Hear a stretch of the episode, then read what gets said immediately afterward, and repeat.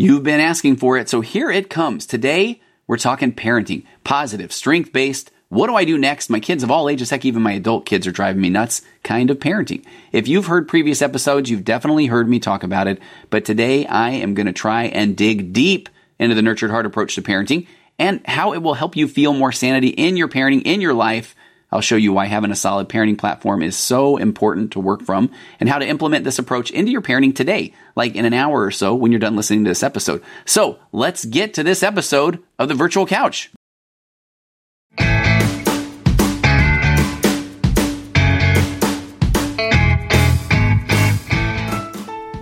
Hey, so today's episode deals with finding the right fit in therapy. And my guest, Rachel Nielsen, who is host of the popular podcast 3 in 30 Takeaways for Moms, is going to talk about some of the challenges that she had in finding the right therapist. Now, as a therapist myself, I of course recommend that everybody give therapy a try. I mean, truly, we're all hanging on to some things that would maybe be helpful to process, or there are things in our life that we maybe thought we would achieve by now, or things that we desperately want to achieve so that we won't live a life full of regrets. Or there are people listening right now who might be noticing that their anxiety or their depression is getting a tiny bit more. If it's like me, you can go listen to a couple episodes I did on this. Started recognizing that I, I had ADHD and I needed to deal with it. Um, but but let's just say that some of these things get a tiny bit amplified. Maybe the longer they're left untreated.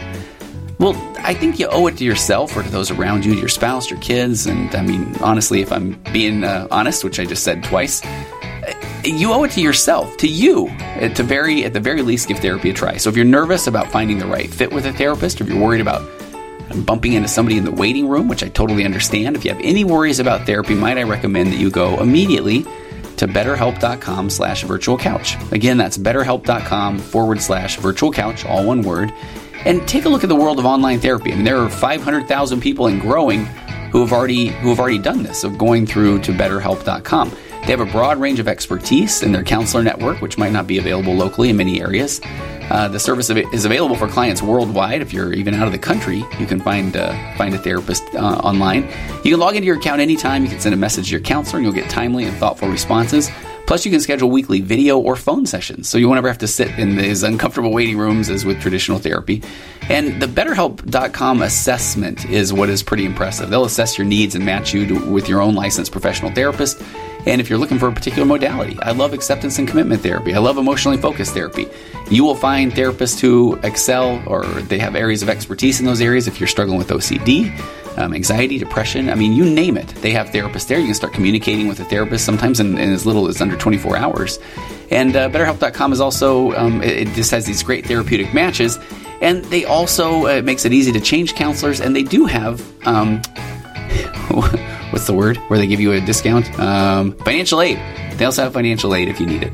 So if you do go to BetterHelp, uh, just again, go to betterhelp.com slash virtual couch and you'll receive 10% off your first month services. So what are you waiting for? You owe it to yourself at the very least to just check it out. So go ahead, pause the podcast, do it right now. I'm not going anywhere and uh, give it a shot. BetterHelp.com slash virtual couch. Um, you owe it to yourself uh, to, to, to process some of these things. Um, uh, but give it a shot. And uh, now let's get to the podcast.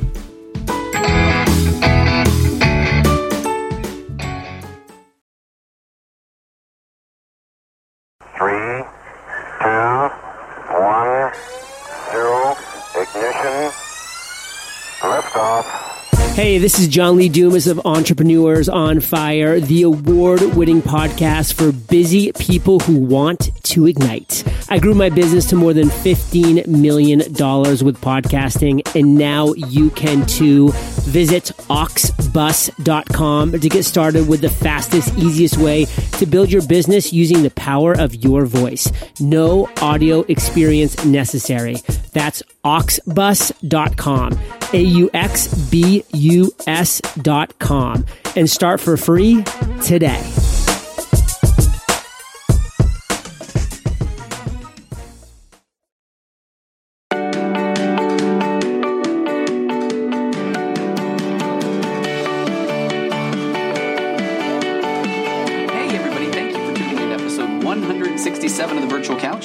I'm your host, Tony Overbay. I'm a licensed marriage and family therapist, certified mindful habit coach, writer, speaker, husband, father for ultra marathon runner and creator of The Path Back, an online pornography recovery program that is helping people reclaim their lives from the harmful effects of pornography. I always told, uh, I've had a couple people tell me that they can memorize this or they can say this right along with me. So Sorry if I just threw you off. If you or somebody that you know is struggling to put pornography behind you once and for all, and trust me, it can be done. How? In a strength based, hold the shame, become the person you always knew you could be way. Then please head over to pathbackrecovery.com. There you can download a short ebook that describes five common mistakes that people make when trying to get rid of pornography once and for all. Again, that's pathbackrecovery.com. And please visit Virtual Couch on Instagram. I'm kind of heating up there. I have a couple of amazing interns that are helping me out behind the scenes, doing weekly question and answers, uh, typically midweek, as well as a little Instagram TV. So please follow along there. And you can find the Virtual Couch page on Facebook, as well as the Tony Overbay Licensed Marriage and Family Therapist Facebook page. Go like them both, why not? And if you have a minute and have enjoyed any of the Virtual Couch podcast material, um, I would be ever grateful. Um, hey, my birthday's coming up in a couple of weeks. Do me uh, for my birthday if you could uh, re- you could review the uh, the podcast or uh, subscribe, um, rate, review. And if you send me a screenshot or let me know about that, I still have some path or no, what I uh, virtual couch magnet stickers, that sort of thing. I would love to throw one in the mail for you. So again, uh, I don't know, I've turned 50 in a couple of weeks here, so that would be fantastic. There's my birthday present.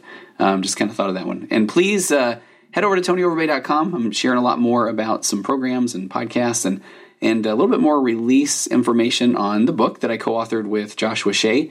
And uh, I know I keep saying this, but um, the pre-release buzz is uh, just man uh, humbling. Um, it's uh, it's really nice to hear that I think this book is going to fit a need. The book is called "He's a Porn Addict Now What."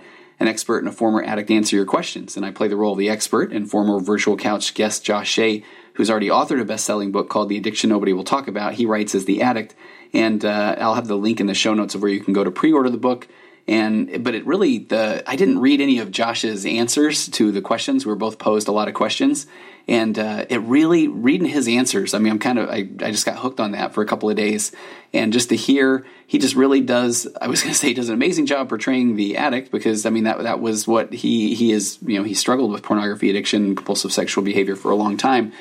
And I just feel like uh, he just gives a lot of insight. I've worked with, uh, I don't know, 11, 1200 pornography or compulsive sexual behavior addicts and uh, and you know sometimes you think you've you, you kind of know what the the mind of somebody that really struggles with uh, pornography addiction or compulsive sexual behavior looks like, and then Josh just really gives it a lot more depth. So I'm, i appreciate that. But let's get to today's podcast. This is one that uh, I have a couple of episodes that are already out there, and I've been interviewed by on this topic, the nurtured heart approach, a parenting approach, on a few other podcasts, and so there's plenty of material there, and I'll probably link to all of those as well. But the, here's the funny thing about uh, what 167 episodes in. Um, you know, it's funny. I, I, have people all the time tell me, "Hey, I don't listen to all the episodes of your podcast," and I don't blame you. I mean, there's so there's a lot of uh, there's a lot of episodes, and there's a lot of breadth there. You've got everything from you know, a couple of weeks ago, I did psychopaths, sociopaths, and narcissists. Uh, oh my! I actually took the oh my out of the title, but the the feedback on that one. I mean, I didn't expect that. But I mean, you've got uh, talking about sociopaths and psychopaths, and then a week later, you are talking about parenting, and uh, maybe a couple of weeks before, we're talking about marriage therapy, and you know, we've been talking about anxiety, depression. I know that there's uh, maybe it doesn't fit for everybody. So I I wanted to do another episode on the nurtured heart approach parenting because a couple of weeks ago I had good friend, fellow therapist um, Becky Hennessy on to talk about the love and logic parenting approach, and I, I honestly wasn't familiar with Love and Logic. And I would often have people, when I would talk about Nurtured Heart, they would tell me that they're Love and Logic trained or Love and Logic approved. And I was told that there's a lot of similarities there. And in interviewing Becky, I felt like there were. And uh, but I will be completely honest. I mean, because everybody can have their own opinion or have different parenting modalities or parenting paradigms and uh, and I was I really enjoyed a lot of what she said. There was some stuff toward the end where um, that I know is a love and logic methods that Becky's so well trained in, and I, th- I thought they differed a little bit from the nurtured heart approach, and so I didn't want to sabotage the uh, the interview because I thought it was just so good. And again, I've had amazing feedback from that one too, um, especially people that are coming into my office. Some of the clients that I see that heard that and and uh, they said that it's really made a difference for them. But I just felt like I, I, didn't want to say at the end of that one, oh well, Becky, you know, Nurtured Heart does this or Nurtured Heart does that. So it just it just I thought it would be a good time to do another episode on the Nurtured Heart approach. So if you're looking for some parenting advice or parenting tips that's what we're going to talk about today. And I'm going to try to go into a little bit more detail on some of the different aspects of the nurtured heart approach. So, so let me just start by just kind of giving a little overview. So, the, the nurtured heart approach was developed by a man named Howard Glasser, and it was in the early 1990s. And, and kind of came out of uh, this this need for helping therapists who are working with families with very intense children. And as a matter of fact, the book that I still love that talks about the nurtured heart approach is called Transforming the Difficult Child: A Nurtured Heart Approach by Howard Glasser. And uh, and it was it, it had so much success, and I talk about a lot of the data in one of the earlier podcast episodes. So, um, you know, I'll, I'll list a, I'll put a link to in the show notes to the Nurtured Heart Approach website, which has all of the data so I'll kind of skip that data part right now, but uh, but it was so successful that then it started being used in a variety of uh, settings, such as schools and uh, you know churches, um, foster homes, uh, in, in, in therapy offices, and and just it had a lot of success. So you just saw it implemented more and more places. And and the thought the part that I thought was pretty fascinating is the data behind how it has helped in schools. And uh, I mean, it's helped um, with behavioral issues. It's helped with uh, even teacher retention. I think because having this nurtured heart approach helps teachers feel like they have some control in the classroom and, and they're seeing a lot more success. And it really helps with a lot of, uh, I mean, troubled, troubled kids, difficult children, as well as just it's a great way to parent. So troubled kids meaning everything from I've uh, I've kind of done a little bit of research on it with um, ADHD, with oppositional defiant disorder. Um, so you know some of the really difficult things to deal with, and you know, I, I just kind of want to give, uh, I'm going to go over the approaches. They have these different approaches or stances. I want to give a few examples of that. And I just kind of want to lay the groundwork. Whenever I talk about nurtured heart approach, I like to start by saying that just to give a little bit of a background, I get to work with a lot of teenagers, and I'm a father now of, uh, not now, been a father for a long time, but I still have two two teenagers left, three um, uh, one daughter, I think will, you know, she, I think she'll be 20 in another month or so. I've got one that's 21, going to be 22 soon, but I still have a 15 and a 17 year old. And so I, I've used the nurtured heart approach for years. And so again, if you, I will stop saying that if you've listened to other episodes, you may have heard these stories before. But I will tell the when I was a, a early, a brand new therapist, I had only been working for a year or two. I was working at a nonprofit, and I was at a training and I was sitting there and I had a at the time I had a pen and some paper. Now I would hopefully have my iPad and my Apple Pencil, but I was sitting there waiting. I was there by myself. I didn't really know. I mean, I knew a few people, but I, I think I was just kind of uh, sitting there by myself, maybe doodling. And there was a lady that came up to me and she just, uh, I don't know if I've now made this into a bigger story than, than it was. I mean, I was going to say she put her hand on her on my shoulder, looked deeply into my eyes. I don't think that was the case, but I think she just walked by and and uh, just smiled, said hi, and I said hi, and I didn't know who she was, and she just said, "Man, look at you! You're you're ready to go. You're ready to learn." And I just thought to myself, oh, "That's right, I am. Yeah, I'm taking this stuff seriously, you know." And so then when I saw her go up, and she was the woman giving the presentation, I even felt more validated. I was like, "All right, I'm ready to learn." And then she even said, "She said, uh, hey, so a uh, few of you in around the room, I went up to and I said." um, some comments like "Look at you, ready to ready to learn," or "You sure look prepared," or "I bet you're gonna be you're a great therapist," or that sort of thing because it because it looks like you really want to pay attention.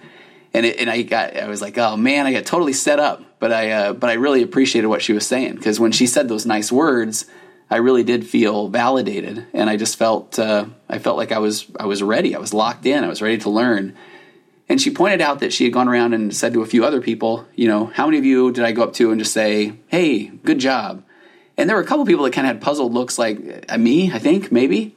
And that was where she started just introducing this concept of just, you know, energizing this this good behavior or building this inner wealth and and doing it with kind of specific phrases or pointing out specific things that people are doing and not just saying, "Hey, good job, buddy," you know, because the good job thing kind of just goes right over uh, right over our kids' heads over time, especially um, when that's something that that's all they're hearing. But if you're kind of uh, you know building or building this inner wealth or kind of energizing this positivity by pointing out the look at you with your pen and paper ready to learn. You know, I bet you're uh, I bet you really care about your clients.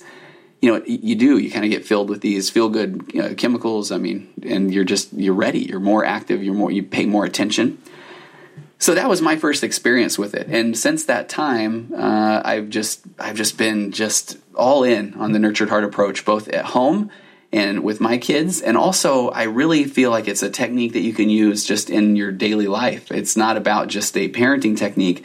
I kind of feel like this is a life technique. So, so that's kind of where i like to start. I also always say that when i'm worked with teenagers as a therapist you know i, I, I really i'm not a big all or nothing statement guy but I feel pretty safe in saying that I think pretty much all the teenagers that come in will say that, you know, their parents will say, hey, you can come to me with anything, but then if they failed, I always say if they failed a class or if they wrecked the car, if they've been you know, get caught smoking pot or something, and they go to their parent, and they say that, then all of a sudden the parent explodes. And so then what happens, and, and again, we're human as parents, and we'll get to that in a little bit here. But what happens is now the teenager becomes kind of this um, protector of data. You know, now now they're going to really watch what they say because now they're not exactly confident that they really can go and tell their parent anything. And again, we'll talk about that in a little bit. I'm not saying that parents are not allowed to react because we're human. But so what I, again, I love about the nurtured heart approach, it is a strength based modality. It's not something where you're you're kind of telling somebody, here's all the bad things you're doing, and I hope you can learn from it. You're you're telling them, hey, here's the things that I I see that are good in you, and here's the things that I I feel like you do well, and here's the things that uh, I want to point out to you that I appreciate, and uh, and that's that nurturing this good behavior or building inner wealth. And uh, and I truly believe, and this is something again, I'm going to pull my therapist card here. But I truly believe that so much of the issues that we're dealing with as parents boil down to feeling like we need to motivate by fear or by shame, or that every moment needs to be this teaching moment or lecture. And that might work at times in the short term, but I, I really, I feel strongly saying, I promise you that it does not lead to, to a long term relationship with your child. And I will, and, and I really have met with a lot of people, especially adults, if, if, if they're coming to me wanting parent training, and I'm talking about this nurtured heart approach where I, I can just hear it over and over again where somebody will say, Hey, my parents were really strict and firm with me, and I turned out okay. And, uh, and I don't mean this to sound negative, but a lot of times I'll say, "Oh, well, hey, I'm, I'm glad, I'm grateful that that works for you or that worked for you." Um, what's your what's your relationship like with your parent today? And uh, sometimes if I if they get if they pause, like, it's fine, you know, it's okay. But a lot of times they're like, well, you know, we don't talk a lot. We, we don't. Uh, I don't know. I see him every now and again and uh, I just I, I want a different relationship with my with my kids. I really do, and I feel like this is the way to get it. And uh, you know, I jotted down some notes here, but I'm going to kind of go off my notes for a second because there's and I'm going to hit this in a different in another episode where I've just got so many additional thoughts about this kind of gap between parents and children. But uh, you know, I, I, had an opportunity to go on a consulting gig to just, and it was kind of mind blowing. And uh, kind of can't talk about the details, but the data was just a, a phenomenal. The data that we saw, and what the data that I'm kind of talking about is, uh, and this is where I should have done a video of this uh, of this episode just for this point alone. But you know, if you kind of look at where you were, listener, with your parent growing up, the divide was not that uh, was that well, not that large. So you know, I, I, my parents could tell me about their experiences, and I still kind of could relate. I could relate. Yeah, sure, if I liked my music and they were telling me about the '50s and you know Elvis Presley, and I, so I know, I know that we get some wild music or that sort of thing, or, or you know, I would be told that their eight-track tape player was uh, was a revolutionary, and I was thinking, well, you don't get it. I've got CDs, you know, and it's like we still were speaking pretty much the same language. You know, still only had a few channels to choose from um, I mean, I still, uh, I, I, just, I had to wait for things. I had to wait for next week for a TV show to occur.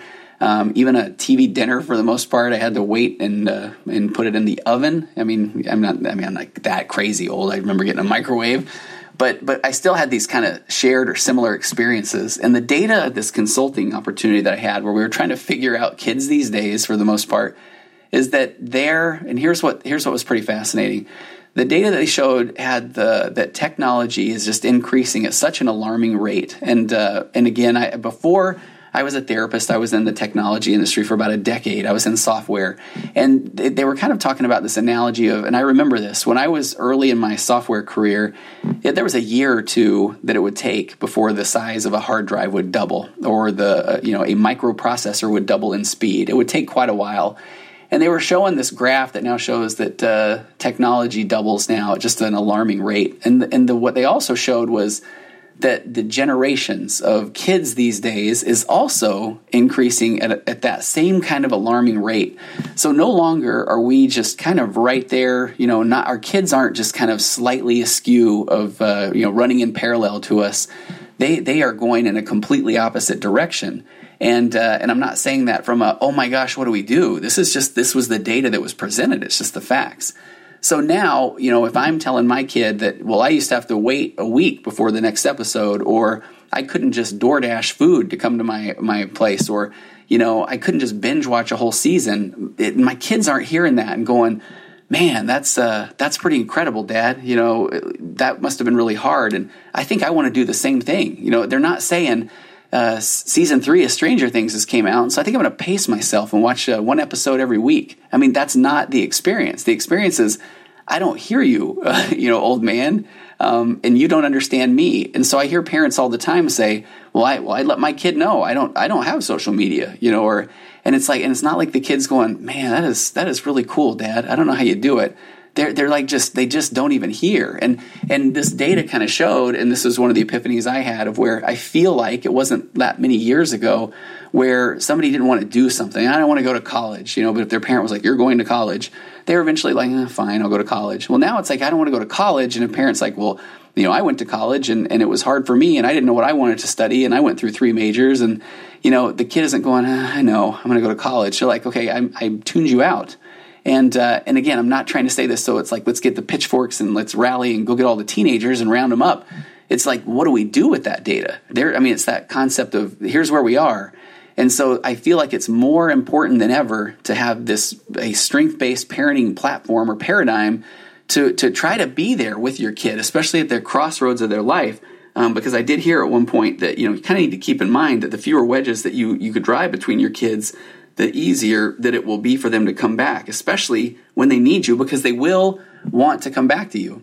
And this this goes across all kinds of uh, examples. I mean, one of the things I do a lot with are the concept of like faith journey, faith crisis. I work a lot with um, you know, uh, churches that uh, have kind of more of like an all-encompassing belief system, and so people kind of uh, bump up into against the walls of like their their belief system, and uh, and they're going to go figure things out on their own. And a lot of times, the parents will kind of double down on orthodoxy. They'll say, "Look, you know, I think what you're doing is wrong." and I'll be over here when you finally realize that you're wrong. And uh, and I'll tell you that's part of what is kind of again, driving the teens or driving the younger generation away, and, and especially in that scenario of uh, like in this religious context, though, because at some point, if they are really, if they are struggling, or if they do kind of want to return to maybe their faith community or, or that sort of thing, it's it's going to happen e- easier if they feel like they can go back to their parents. So and that's that concept of like the knowing their parent has been there for them or will be there for them or there are fewer of these wedges that have been driven so that was a lot longer of a buildup than I wanted to uh, have, but this is where I this is why I feel things like the nurtured heart approach or even that love and logic that Becky talked about last week or the week before are so important. So I, am going to give a quick overview of the nurtured heart approach and uh, some some more of the details. And and I, I just want to be straight up front. I hope that uh, this is okay. I found you know, when my Google searching, uh, there's so much data on nurtured heart approach, but I found this really nice paper, and it was uh, it's called an integrated approach to a school-wide behavioral system, effectively combining um, I think it's positive behavior systems and the nurtured heart approach, and it was by uh, someone named Erin Brimmer, and um, and it was part of what she she submitted. It's out there on the internet. As a requirement for uh, get, getting her master's degree in counselor education, and I did actually chase her down at a school district, found her, sent her an email, and said, hey uh, I'm going to use your um, your paper because it's really good. And I would and I just did hope to hear back from her, but I didn't. But so the the the first part of this is coming from that that paper because what I loved it is it's a research paper and she has all of the references to the research within the paper. So she she says the nurtured heart approach is defined as a way of thinking with a set of strategies that are particularly useful for difficult or intense children. And this approach emphasizes the opportunity to energize crucial traits of a whole person while staying within the structure of clear and consistent boundaries. So, if you're not familiar with the nurtured heart approach, there's the word that I think a lot of parents like clear and consistent boundaries. But I love that concept of we're going to energize crucial traits of the whole person. And energizing crucial traits, we all come to the table with different traits. I mean, and part of it, this goes back to it's, it's every kid is has their own uh, nature, nurture, birth order, abandonment, rejection, um, friendships, uh, you know, you you name it. So they have their own individual traits. So we want to be able to energize these crucial traits of this whole person. The goal of the approach is to help children create a new lever, level of, and this is a phrase I use a lot too, inner wealth that will inspire them to make positive choices rather than negative choices. So it, she goes on to say balance uh, with using strong positives and demonstrating excellent limit setting is a very important aspect of this approach. Um, this approach, uh, Glasser, Bo, uh, Bowdidge, and Bravo in 2013 found typical parenting methods were not working because negative behavior was accidentally being rewarded. I mean, that's the one where I just want that to just sit for a minute. I mean, how many times do we accidentally reward negative behavior? I mean, that's when we react. Reaction is rewarding negative behavior. So the nurtured heart approach is designed to help parents direct their attention in the right direction and to help uh, create greatness among their children. This is done through limiting the amount of attention given to negative or undesirable behaviors while recognizing even small positive behaviors, naming those behaviors, and placing a value to that occurrence. And by doing these things, parents are energizing their attention in a positive way toward their children's behaviors. So, with the nurtured heart approach, children with like serious emotional or behavioral disorders are referred referred to as energy challenged or intense children. And uh, according to, and there's a lot of names here in this part of the research, um, they assume that children have a greater need for social connection, relationship, and response, which creates the need for energized attention. So that energy that your child is putting out there, negative energy, positive energy, whatever it is, that is this need for attention. So much of the research regarding the nurtured heart approach represents the parent training model, and, and it has its effectiveness within the home environment. And then she goes on to say, however, informal research has indicated this approach has value and effectively impacts children in a variety of settings, including Head Start programs, schools, foster care agencies, treatment centers, pre adolescent diversion programs. So, by using this nurtured heart approach, there's these basic strategies that are used. Um, they're called stands. So, taking a stand and maintaining a belief in an unbending and courageous way. I love that phrase, that phrase that as parents, we're going to have to maintain this belief in an unbending and courageous way. So this approach is centered around the stands or principles and are defined as being consistent, resolved, and committed to specific and targeted strategies. Strategies. Here's the stands. You're going to get very familiar with these today. The, the stands are as follows. Number one, refusing to energize negativity. And we are going to break that down. Number two, purposefully and relentlessly energizing success. That is, I mean, well, I was about to say, that is the key. But number one's the key too. And then number three, establishing and applying clear rules and genuine consequences. So there you go. Parents, we're going to have rules and consequences too. It's, we get the whole thing. So elements of behavioral and relational approaches are blended together to provide these stands and the explanation of the purpose. If change is the end goal, these three stands need to be the area of focus. Absolutely. So let's get into this. Nurtured heart stand number one. Refuse to, to energize negativity. So she says, and, and I'm going to stay on this paper for a minute, and I'm going to give my own uh, my own thoughts here as well. So she says that this idea, refusing to energize negativity, contradicts the conventional approach to parenting. Um, and that's according to the research that Glasser has. Um, typically, parents address rules and values through instruction, lessons, and lectures. How often do we do that, right? This, uh, I will lecture you. I need to teach you a lesson. Let me give you instruction. So oftentimes the lessons that are being taught, though, on the spot, uh, this on the spot correction of a negative behavior. So we're we're trying to when this negative behavior happens, now we're going to jump in and try to instruct, give a lesson or a lecture. So this behavior has led to a rule being broken or a child failing to demonstrate an important value of the family. So according to Glasser, this type of parenting in regards to the nurtured heart approach is known as energizing negativity. That is not what we want to do. Um, so again, he goes on to say energizing negativity. Parental energy, attention, and intensity is highlighted on the problematic behavior of the children. So that's, I mean, when we're when we're pointing out and energizing the negativity, we're doing exactly the opposite of what is shown to be in research. The data shows to be a more productive approach to not energize the negativity, or more more to you know reward positivity. So, children with challenging behaviors are often left experiencing negativity and a sense of failure. This may result in damaged self esteem and eroded self confidence. The nurtured heart approach takes the stand of refusing to energize negativity. Instead, it provides parents with the opportunity to explore the balance of negatives and positives in their parenting style. So, again, you have to keep some things in mind. Here's me jumping in here with my thoughts. I did once hear at a training, this was from a child psychiatrist, that uh, a child's a kid, and I'll say kid and teen kind of interchangeably, but a kid's job is to push away from their parents. They, their job is to become independent. As a matter of fact, we want them to, to grow from the self centered, uh, you know, maniacal young tot to a self confident um, person. So that is that is their job. So they're going to be pushing away from us. They're going to be pushing back from us. That's expected. Um, I love this concept of where I really feel like uh, your job is to go from being a coach you know you are the coach on the sidelines of their lives to becoming more of this general manager who you know you're you're given uh, you're given some advice or you're kind of setting uh, trying to set them up to to do as best as they can for working with their own team. So think back to your childhood or your teen years. I mean were you completely 100% open and honest about everything that you told your parents? I mean i know i wasn't uh, and my mom kind of thinks that i was but that was uh, that was part of the way kids work. I mean you know she's like man we talked about everything And uh, I mean, I mean, I hope my mom doesn't listen to this one, but uh, but I mean, we, we, talked about a lot, mom. Uh, but there's a lot of things that you hold back. So, and this is a huge key in this not energizing negativity. Try your best not to take insults personally. Teenagers in particular, they gaslight by default. I mean, uh, but they, they, they sometimes come across as tiny little narcissists, but uh, but they are not. Uh, that's this is why I did an episode a while ago on different versions of gaslighting. A lot of their gaslighting comes because they know that they're in trouble or they feel like they've done wrong.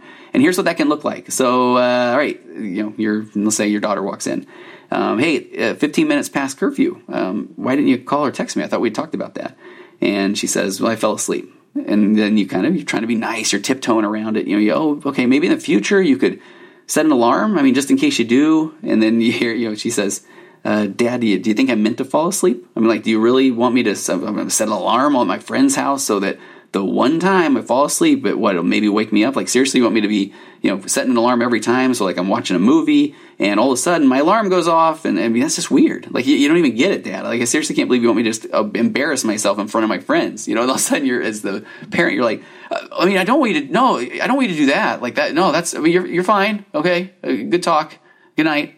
I mean, that's not the goal, you know? So you try your best not to take any of these insults personally. So, and honestly, this is another reason, yet another reason why I think it's a, a good time to, if you haven't already done so, begin, find a meditative practice. Find your Zen moment. I'm a Headspace fan. Um, there's the Calm app. There's one called Humbly that uses music. Uh, you don't even have to do an app. You, you can um, go Google leaves on a stream acceptance and commitment therapy. Um, it's a it's a little meditation technique that's pretty impressive. Or you know, I'm a big fan at times of where it's uh, I'm just like breathing in, I count one, breathing out, I count two. Try to get to ten. You're, you'll be surprised how much your mind will wander. And when you realize that you're not counting again, then start over. Try to go back to it. I had somebody now tell me that they meditate just by sound. They love to just turn, you know, just um, just stop and just listen. And that's a that's a practice of meditation. So they take five minutes and they just listen to everything around them and they, they note it. They point out the sounds. And the reason why you're doing that, it's not just about relaxation. What it's about is just being able to remain calm, keeping that heart rate down. Or if your mind is starting to go, oh my gosh, I can't believe this little snot. I'm gonna, you know, it's like, okay, I'm kind of coming back to present or coming back to center. I'm not chasing those thoughts of that I need to react or I better show them. Um, and that reminded me, I did put in my notes ponytail story. So I, I, often, when I'm talking about mindfulness with a client, I will then say, you know, and then once you achieve Zen, you know, then we'll have the yoga mats and you get the, and I get the clip on ponytail and that makes people laugh because I'm bald. And so I thought I had said that to a client that I was working with and they had texted me and they just said, hey, day whatever of uh, mindfulness and meditation and I just was I just was like, well played. And then I just thought it would be funny real quick. I jumped onto Amazon and I looked for clip-on ponytails. There's like if you look up for a clip-on ponytail, it's not what I anticipated it would be. That's a real thing in women's hair care or women's accessories, I guess. So I found the one that I felt looked the best that maybe a guy could like put on there to be total zen with this clip-on ponytail. And I just sent him a, a picture of a or a link to a clip-on ponytail. And bless his heart, he replied back. And he's like, um, sorry, but I kind of don't really understand that. so I had, to, had to do some explaining. But you find your Zen moment. You get your yoga mat, your clip-on ponytail. You find this moment, this area of Zen, and you don't react because you're, you know, try your best not to take the insults personally. So you do not then react to that negativity. You just you don't do it. And the, and the, here's the thing too. I remember the training I went to. They talked about the almost called it this video game style of parenting, and I'll get to that more later too. But uh, the trainer said that they know your buttons. They know how to push your buttons. And, and guess what? You have more buttons than you think you do. So your job in this first stand of not energizing negativity is to hide your buttons. And they are going to push them and push them and push them. I mean, you know, oh, now you don't even care. You're not even going to react. You know, at least I thought you used to care. You're going to hear it all, and so you're you're going to become the Zen master, and and it does feel empowering, and it feels you know you feel more in control when you're not reacting to that because it's like okay, I, you know, I'll wait till you're done. And uh, what's fascinating is you literally are waiting till they're done because then you have this opportunity to say, "Hey, I really appreciate the way that you uh, you calmed yourself down because that kind of shows me that you're ready to talk." You know, there's uh, there's a little preview of kind of the things that we're going to talk about. So let's uh, let's get to nurtured heart stand number two. This one is called energizing the positive. So again, stand one. I mean, we're not engaging the negative behavior. Stand two is where things start to get really fun um, nurtured heart stand to energize the positive instead of following the basically the conventional approach, which is focusing on negative behaviors in an effort to stop them. So the nurtured heart approach it encourages, it encourages the positive to be energized, energizing success, and this is back to that uh, uh, that paper. Energizing success creates positive relationship through the frequent positive interactions. So these positive interactions may happen when a child is demonstrating a wanted behavior, and the parent or the educator gives attention and praise due to the shown behavior. Energizing success may occur differently, and the nurtured heart approach has four specific techniques. And these become very, very important, very empowering. Um, here's where a lot of the work comes in. So, energizing success. All right, we've got active recognition, we've got experiential recognition, we got proactive recognition, and we got creative creative recognition. We're going to go into all four of those. So, let's start with active recognition. So, active recognition it's detailed descriptions of a child's behavior. So this is it's specific, it's without judgment. It is strictly a factual observation. So this technique, it's often described similar to taking a photograph. So active recognition is basically a snapshot like description of what's taking place. So they, they talk about active recognition, kind of calling them these Kodak moments. So it's an observation of facts of, of what you see before you, and you are literally just providing a verbal snapshot, there's that Kodak moment, of the moment. So the recognition is given with no interpretation, no opinion. It is just the facts of the molecules of success. And it sends a message to the recipient, to the child, to the kid, to the teen, to anybody that you're doing this with that I'm worth being noticed or I can do this because I'm doing it.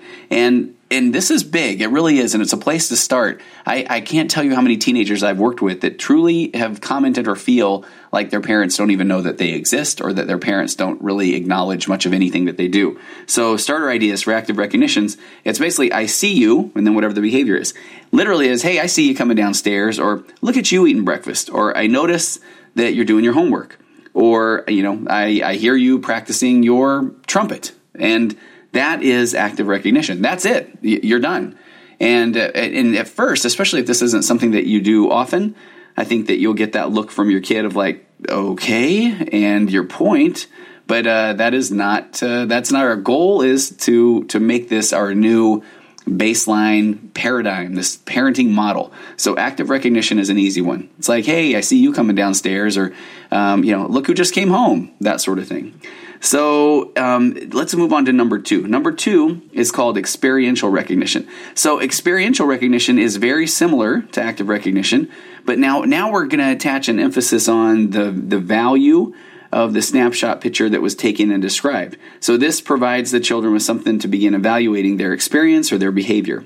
So even though parents and educators are encouraged to make an effort to notice and mention and energize positive behaviors in which children are engaging in, sometimes the uh, the children really do show very few opportunities to be celebrated. And I think this is, and there's an episode that I'll link to in the show notes, and it's um, from Rachel Nielson's Three in Thirty podcast, uh, Takeaways for Mom um, I did one of these, and I think she made the title very clever. It was something like "How to Praise Your Kids When There's You Feel Like There's Nothing Really Worth Praising." And uh, so again, you can you can actively recognize, but then it's experiential recognition, and they call these Polaroid moments. So another camera analogy um, experiential recognition, it's an observation of both the facts that you see and also what that says about the person's greatness. So, and let me jump really quick back to that active recognition. If I go back to that training that uh, that I went to, where the the instructor kind of pointed me out. Um, the active recognition would just be look at you with your pen and paper ready to take notes. That's active recognition. And I really would have felt like, oh, she notices me. So then what she did was, though, she did this experiential recognition. She said, you know, she's like, oh, look at you with your pen and paper ready to take notes. Um, I can tell that you care a lot about your clients or that you want to be a, the best therapist you can be. So see, see what's different now about experiential recognition? So this technique it, it, sends messages of worth, and it, and it starts to what uh, what they say rewrite the child's portfolio of who they are based on your firsthand experiences of these character focused successes. And so, some starter ideas for experiential recognitions. Um, it's like you know, I notice you, or, you know, I notice you doing this, or I appreciate you doing this, or I want to honor that you are doing this, or I want to celebrate you are doing this. So there's the active recognition. So, you know, hey, I see you playing with your brother. There we go. That's part A, uh, active recognition. Now, part B comes in, and, and they kind of say that it's you're adding this character quality. So part B says, and that shows that you are, or, you know, or that's evidence that you are, or, you know, I see you playing with your brother which proves that you are, you know, such a good big brother who is going to teach him, you know, how to be, uh, um, how to be a productive member of the family. Or, you know, I see you doing your homework, which shows me that you really care about your schoolwork or you really want to do well in the future. So it's that part A, active recognition. Part B, you're putting this character quality in there. So in that uh, training for me, I see you with your pen and paper ready to take notes, and that shows me that you want to help your clients the best way that you can. Active recognition, character quality, and I felt like a million dollars. So um, the one of the handouts I have, uh, let me see. They had some examples, and I just want to give more of these. I think this really helps when a lot of people say, "Well, give me examples. Tell me what this looks like."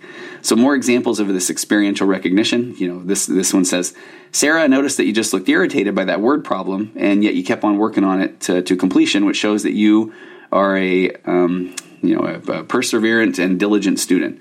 Or Josh, I see that you put your lunch money uh, form and your daily planner on the table for my signature. You're setting both of us up to be successful and getting out of the house tomorrow morning. And so we won't have to scramble to get those things done. Way to show responsibility and organization. And uh, so this is just really good. I mean, so I hope you can start to get the vibe. So we are not engaging in the negative. We're starting to do this active recognition, this experiential recognition. So let's go on to the third one of these um, active recognition techniques, which is proactive recognition which says uh, proactive recognition is a technique that encourages parents and educators to create environment for success so active and or experiential recognition can take place. So proactive recognition they like to call these Canon moments um, in the nurtured heart approach. So what is proactive recognition? It's an honoring and celebrating of the rules that have not been broken. How about that? Proactive recognition is a deliberate statement to identify the success of what isn't happening in a situation, but could be. So this type of recognition is filled with empowerment, and the child is fully given credit for the positive choices they meet they made. And here's what I love about it: even if they didn't know, even if they hadn't been deliberate in the decision. So rules are taught in this manner through a very firsthand experience of success. So this sends messages of power and control for both the current moment and to be used in the future. So some starter ideas for proactive recognition. So it's um, you know I see you not hitting your brother, even though you could be, which shows me that you are patient. So, I mean, they're, they're literally sitting there not hitting their brother, and you're saying, Look at you, I see that you're not hitting your brother. That really shows me that you're being patient. Let's say the little brother's, you know, I don't know, being annoying or making noises or that sort of thing. Or here's another example you totally could have been hitting your brother, and instead, um, you're sitting there watching TV, and that proves that you are patient. So, you know, or, or here's another example to give. You know, you seem to be feeling frustrated and uh, but you're still yeah you're still not uh, hitting your brother. I shouldn't be talking about hitting a brother so much. I mean that's probably not the best example, but I think that you can see where I'm going with this. But it says that shows me how patient you are. Um, or let's say this one. Okay, I'm impressed that you're doing your homework instead of playing video games. That really takes self control to make that kind of choice. So there. So you see the kid and they are doing their homework. Even if they're frustrated, they don't want to do their homework. That there's a better example. So it's like, man, you know, look at you doing your homework. And then it's like, I'm impressed that you're doing your homework instead of playing video games. That really takes a lot of, of um, that takes a, uh, a, lot of discipline to make that kind of choice. So, I, and I hope you're just starting to pick up on this vibe. That's instead of walking by them and hoping, you know, I don't want to interrupt them because then they might stop doing their homework. We kind of have to get out of that mindset. We have to shift that mindset to we are we are empowering them, or we're building this inner wealth. So then they give some specific examples, and those the ones that I just gave are ones that came up off the top of my head. But on this handout that I have, uh, here's examples of proactive recognition. It says, Catherine, oh, I remember this one. Okay, Catherine, I just noticed that Sam walked past and bumped into you, and you didn't get angry or shove him, but instead you just stepped away. What a powerful way to handle the way that you get to decide your own choices. That takes a lot of self control, and you have it. So that might be one where, um, you know, uh, Sam walks past Catherine, bumps bumps her, doesn't really, she doesn't really notice it, but this is where you are going out of your way. You're building this inner wealth. So let me read that one again. Catherine, I just noticed that Sam walked past you and bumped into you, and you didn't even get angry or shove him, but instead you just stepped away. What a powerful way to handle the way that you get to decide your own choices. That takes a lot of self control, and you have it. Or here's another one uh, Steve, I know you don't particularly like my answer to the question you just asked, but I want to honor you for the maturity that you're showing and not rolling your eyes or being argumentative. So, you know, Steve might just be completely disengaged, but you're again telling him, I really appreciate the fact that you didn't roll your eyes, you weren't argumentative, and uh, so you're kind of uh, bringing that to their attention. Um, another one it says, Jane, look at the focus that you're using on that project right now. You aren't rushing or scribbling, but instead you're taking your time and showing off your amazing artistry. So the kid could just be sitting there coloring, and uh, and you are just you're just building this inner wealth. So the last one is creative recognition. This one becomes a, this one's one that I, if I have a weak spot of these four, um, this one this one is definitely the case. Creative recognition involves using commands or providing specific requests for certain tasks to be completed. So these requests are followed by enthusiastic positive feedback. So if a child does not want to comply, the command needs to be strategically refocused. I love that word strategically. Strategically refocused on a task that would be preferred. So, as compliance begins to be more prominent, the tasks become more complex, and this allows parents and educators to shape the desired behavior. So, creative recognition, a method of creating success that may not otherwise exist.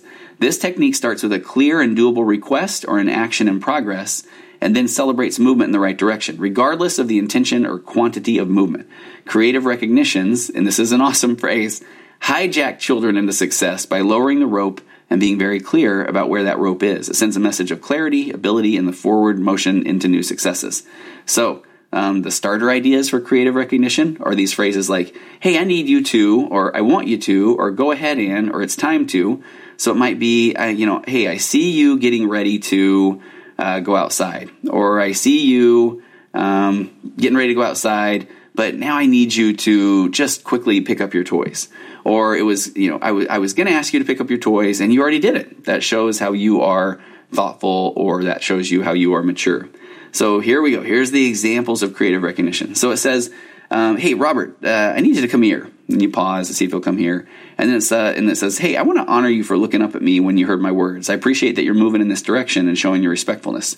So again notice what we're doing there robert might have just looked up well he wasn't even moving this way or it says, uh, Maya, it's time to finish the snack that you're eating so we can go. Then a pause. And uh, look, you kept chewing, which shows you're doing exactly what I asked. I appreciate how you're a team player and getting us out the door. That one's pretty brilliant, right? She's still chewing. She's probably not even, you know, that, that to her isn't necessarily taking action. So it's creative recognitions. So, so I just, uh, you know, I feel like those four techniques alone um, in this in this part two, which uh, again um, you know, that first stance is you are going to not acknowledge the. And then in stand two, you're going to energize the positive, and then you're doing it through those four techniques, which is active recognition, experiential recognition, proactive recognition, and creative recognition.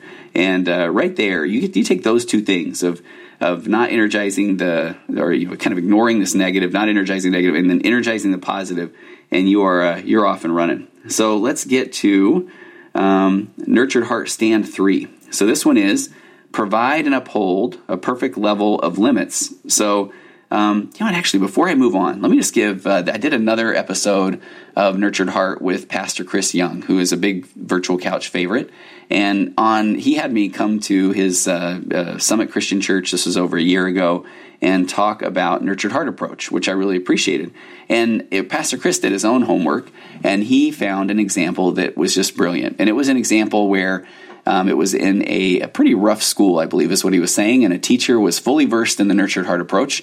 So let's just say she looks at a kid, and we'll call him Stephen, um, and she might have said, "Hey, Stephen, tell me what a dog says." For example, I forget the exact ex- uh, example, but he said, "What does a dog say?" And Stephen isn't going to answer at all, and Stephen's just kind of sitting there, and whether he's being just uh, whether he wants to be angry or frustrated, or whether he's being rude, or maybe even has a you know a learning challenge, but Stephen just sits there. So then um, the teacher, let's just say, looks over at, uh, I don't know, girl, we'll call her Molly, and just says, Hey, Molly, um, or says, Stephen, do you mind if I ask Molly if she can help you answer this question?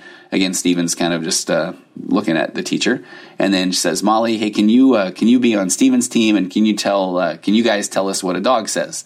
So then Molly says, hey, a dog says rough, rough, or that sort of thing.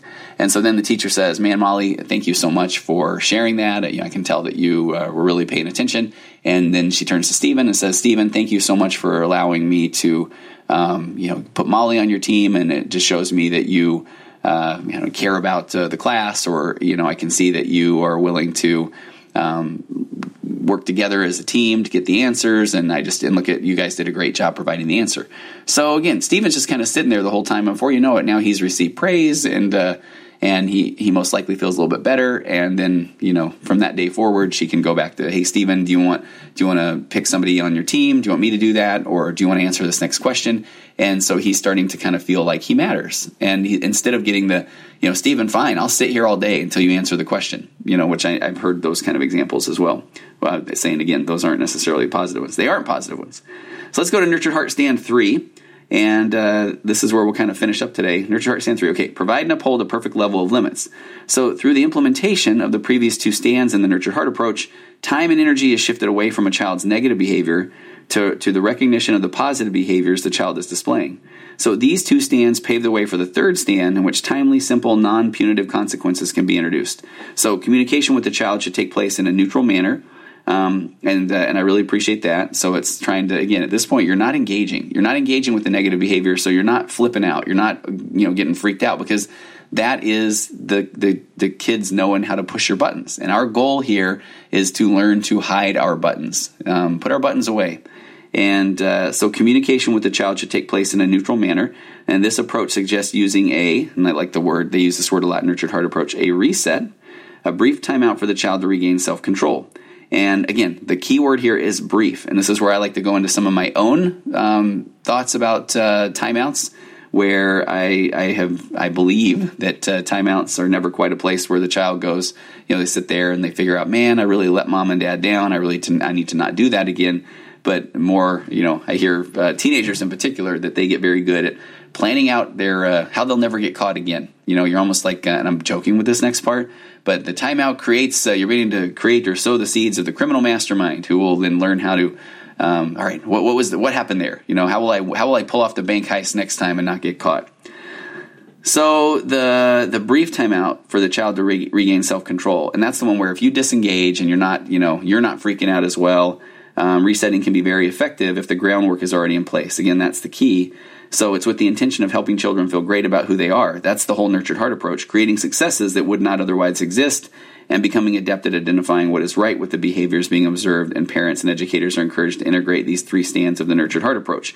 So here's here's uh, here's my interpretation. This is where I go with this as well. I, I feel that uh, remembering that your role now is to get away from being the punisher because and I just feel like it is very difficult to be both the punisher and the builder of inner wealth because the the child often or the teenager they often aren't quite sure where they stand. They're not quite sure if the punisher is is coming into the door tonight or if it's the person who's going to build them up. And I and I get to see that. I see that with uh, working with teenagers often of where they I hear that they're not quite sure which version of their dad is coming home or they're not quite sure which version of their mom that they'll get. And I understand that as a parent of 4, I understand that can be really hard. And so I, I, that's what I really appreciate about this. So I, I like to say, and here's perfect world, best case scenario. I always say that you pick a, you know, at some point you you pick a time and you're going to have a family council, family home evening, family group meeting, whatever you want to call it. And, uh, and again, I can't help but use a little bit of humor, but you get a nice scent of brownies in the air, and uh, you know maybe you've had a good meal, you got uh, dessert going. Um, you know, if it's a family home evening, you you might have a sing a little song, maybe do a, have a little prayer, that sort of thing. It doesn't have to be that formal. You can also just say, "Hey, let, I want to get together and talk about. Um, let's just talk about the family." And so, in a perfect world, you're going to have the, the the kids, the teens. You're going to have them come up with the consequences to things. So, you know, one of the big ones right now is if somebody is talking back, or if somebody doesn't get their homework done, or if they don't do their chores then what's the consequence? What should happen if somebody doesn't do that? And you get the suggestions. And so a lot of times I always like to say the kids will come up with far more worse uh, punishments than the adults would. You know, a kid might say, um, you know, no, no, uh, no TV for a month, you know, or no phones for a month. And you were maybe thinking, all right, maybe a day. So that's where you get to say, man, that is a, I really appreciate you you bringing up that suggestion. That shows me, so you're doing nurtured heart. That shows me that you really want uh, you want to see the, some change in the family. I really appreciate that. Um, but I'm man, I'm wondering if maybe we should uh, we should just make it a day, or we should make it 12 hours, or that sort of thing. And here's the key. Again, my interpretations of nurtured heart is you uh, you know don't make the punishments that you can't keep. I mean, that's one of the biggest things as a parent or working with parents, where they'll say, okay, you don't get your phone for a week, and then they realize, oh boy, you know now that's uh, that's a little bit hard because now I you know I need to get a, I need to communicate with my kid or that sort of thing and and you got to be pretty well no not pretty. You need to be consistent with these. That's why you need to set the i always feel like set the punishments um, or the consequences to be uh, in, a per, again I'm, i shouldn't be stumbling over these words. I'm very confident about this approach. So i believe that you make it uh, pretty short to start with because that gives you you know all of a sudden now they've got their phone back and you get to say all right, man, I appreciate how patient you were through that 12 hour period, or I appreciate how uh, how you know difficult that must have been for you in that day that you didn't have your phone, and uh, and I see that you're you know going to be more responsible now, or you know that that sort of thing, because you want more time, you want them in the game. When the first training I went to, they called the nurtured heart approach this video game parenting. What they meant by that was uh, kids are used to playing video games. And in a video game, you've got this reset. If the character dies, and they were using Mario, so we don't have to go into any uh, of the more aggressive, violent, bloodier games, but uh, when Mario dies, what happens? He just drops right back on the board and he's playing again. And I like that approach to the video game parenting style. So if we are building inner wealth, if we're being able to be there for our kids, be positive, and uh, and be this person that is, uh, you know, doing these active recognitions, these experiential recognitions, creative recognitions, and if we're not being energized by the negative, then we want our kids in the game. That's why timeouts end up being very short because you know, we a timeout is basically a reset. It's not a I want you to sit there and think about it and feel horrible. It's hey, we need a little we need a little bit of a break, and then when you come out of there, I'm going to tell you, hey, I appreciate how you handled that timeout, and uh, and now we're back in the game. So you make those consequences. I believe, you know, first offense, it might be a little bit not very long. Then it's second offense, might be a little bit longer. But uh, you make these consequences things that, that they come up with in a perfect world, because that way you can put these consequences up on the refrig- uh, refrigerator. And so if they talk back to mom or they don't do their homework, then it's like, oh man, buddy, you know, I am so sorry that, uh, but you know, those consequences you made, which I love, say that you don't get your phone for the next, uh, you know, until tomorrow morning. And so I am so sorry that uh, that's probably going to be that's going to be pretty rough. And they and they want to get mad, but it's like, oh, I can see you're pretty frustrated, and I would be too. I can understand that. Um, boy, I can't wait till you've uh, you know you've you've kind of done that 12 hours and and then because uh, I know you get it, I know that you know what happened that, that was wrong. And they're, again, they're going to keep firing back at you. Oh, yeah, well, I didn't want to do this anyway. And that's that part now where you're not acknowledging the negative, you're not energizing the negative. So there's the the man the nurtured heart approach in in kind of a nutshell. Probably a very large or long nutshell. I'm not quite sure how long this thing has gone. But so remember, crucial stand number one is I refuse to be drawn into accidentally energizing or rewarding negativity. Uh, make the response uh, to acting out and rule breaking predictably boring. They they're not going to be able to push your buttons, and it gets to be so empowering over time. Crucial stand number two uh, is I will absolutely energize and nurture success. I mean, you, you are going to do it relentlessly. You will energize positivity. Um, use the approach's four techniques to find uh, and verbally comment about successes, small and large, in between. And then crucial stand number three clearly but unenergetically enforced limits. Uh, so here are the rules. Here's what happens when you choose to break the rule. And uh, I refuse not to provide a true consequence when a rule is broken. I will be absolutely clear with my expectations. And it is not a dangling carrot, but a reminder with very clear limits. Let me just say one more thing before I end, and I hope that uh, if you're listening, um, especially couples that are involved in this, here's where I feel like it is so important to have a parenting platform, a parenting paradigm. It's so important for the two of you to be coming from the same place when it comes to parenting because there are going to be times where one of you is just more frustrated with the other one. That's the that's just going to happen. You might be frustrated at work, you might be sick, you might not have enough sleep. Um, you might just not be in the best place. And so it is going to be hard for you to not uh, show your buttons, or it's going to be hard for you to not react at times. And this is where it becomes absolutely imperative to have a partner who can come and just give you a gentle touch on the shoulder, uh, just a gentle touch on the elbow, and I call it just the tap out. And my wife and I have tapped each other out on many occasions. And the key to the tap out is you must have an agreement between you and your spouse. When that tap out comes, you even if you don't feel like you are being unreasonable, you trust your trust your partner and just you know if they're hey I got this, it's like okay hey thanks. Walk into the other room, do a little bit of breathing, and then when your partner comes in, you know this is where you need to be humble. You need to be empathetic. You know you need to start with that by saying hey I I, my, I didn't even see what I was doing, so thank you for tapping me out help me help me understand. Or show me my blind spots. And that might be where well you were starting to raise your voice and and i just wanted to, to kind of you know keep things mellow or that sort of thing. And so when you look at that as we're in this together it is incredibly empowering. It truly is. And sometimes even just that when your spouse walks in you know just that's enough of a presence as you get really good at this of just to, to kind of calm down. It's like okay you know i recognize i'm kind of getting out of hand uh, there are also some pretty important things here where it is 100% fine to apologize to your kid. I can't believe the number of parents I talk with at times who feel like if I apologize, I'll show weakness. And it is, it is the exact opposite. If you apologize, you show that you're human. So when when parents will get mad, lose their temper, maybe yell at their kids, and then they come back and they they're like, "Well, I can't apologize. They'll think I'm weak." It's like, what you know, what story is that that your brain's trying to hook you to? Uh, just say, "Hey, I, I, really am sorry. I didn't mean to do that."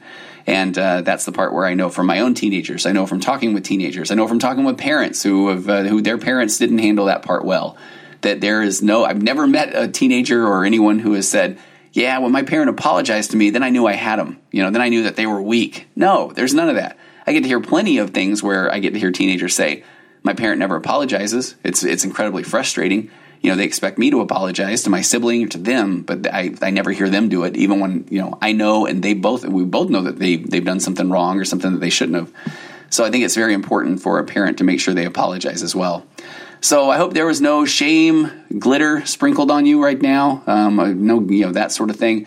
Because the nurtured heart approach and having a parenting paradigm is incredible. It is incredibly powerful and it is incredibly empowering. And uh, and if you're a parent right now that's saying, okay, well, I think that sounds weak and soft and ridiculous, and I'll continue to, you know, uh, yell at my kid when I want to. Well, you know, listen to this one again and do me a favor, or go do read some research on the nurtured heart approach. And if uh, you know, if you go to your kids and say, hey, you guys don't mind me yelling at you, right? Uh, what do you think your kid's going to say? They're going to say, no, no, no, it's fine because they're scared. Um, and this is, I, I, can just, I can testify 100% to you that this is an incredible way to parent. Um, it's not without uh, frustrations. There are plenty of them. But the relationship that you build with your kids is incredible. And it's not that they're going to run all over you. It's that uh, the bottom line is, quite frankly, your kids are going to eventually do the things that they feel are right to do. And the question is, are they going to even be, feel like they can come to you for advice, or if they can even come to you just to to, to just talk things through? And uh, do you want a relationship with your kids down the road? Do you want? Uh, I now I got to make a joke, right?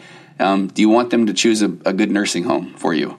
This the nurtured heart approach can truly be the key, and uh, and I'm pretty confident of that. So hey, I, I, appreciate you taking the time to listen to this episode today. I know it was probably a little bit long, maybe a little bit long winded, but I'm really passionate about this concept of the nurtured heart approach, and uh, I've watched it change lives. Uh, it's changed my own life as far as the way that I parent and even the way that I interact with people in general. And uh, and I've been doing this for a long time now.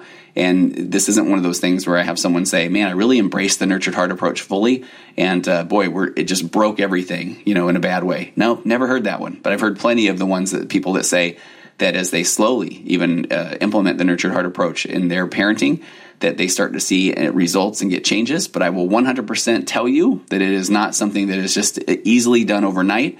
That it is it is frustrating. You'll even have times where your kids will pick up on this and uh, and they'll even say, "Hey, I thought you were supposed to say nice things to me." And you know, guess what? You go back to that nurtured heart approach. Uh, stand number one. You're not gonna you're not gonna energize the negative behavior. You're not gonna let them push your buttons. So, um, but I will uh, I will stop right now. I hope you have a wonderful week. I hope that this makes sense. Share this with anybody that you think it might help. And uh, stop by TonyOverbay.com. Sign up for uh, to find out about some uh, exciting things that are coming up now um, in the time that I recorded the first part of this. And the second part, the book that I've uh, that I just finished, is now available on Amazon. So uh, go go check it out. Um, he's a porn addict. Now what? A, an expert and a former addict answer all of your questions. That's by me and uh, co-author Josh Shea. And I really appreciate the support. I'm grateful for uh, how wonderful the response has been to the podcast. That's led to a lot of the wonderful things that I'm getting to do now. And so please rate, like, share, subscribe, all those wonderful things. And I'll see you next time on the Virtual Couch.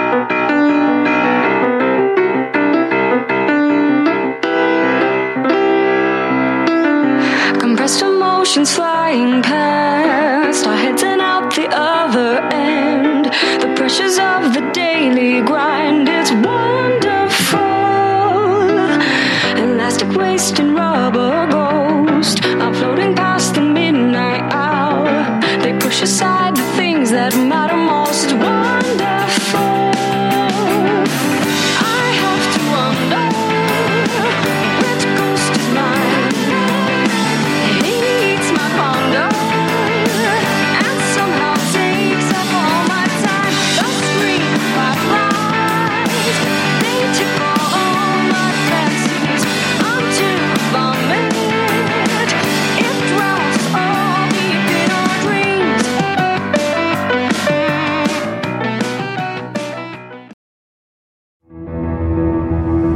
Talks Bus.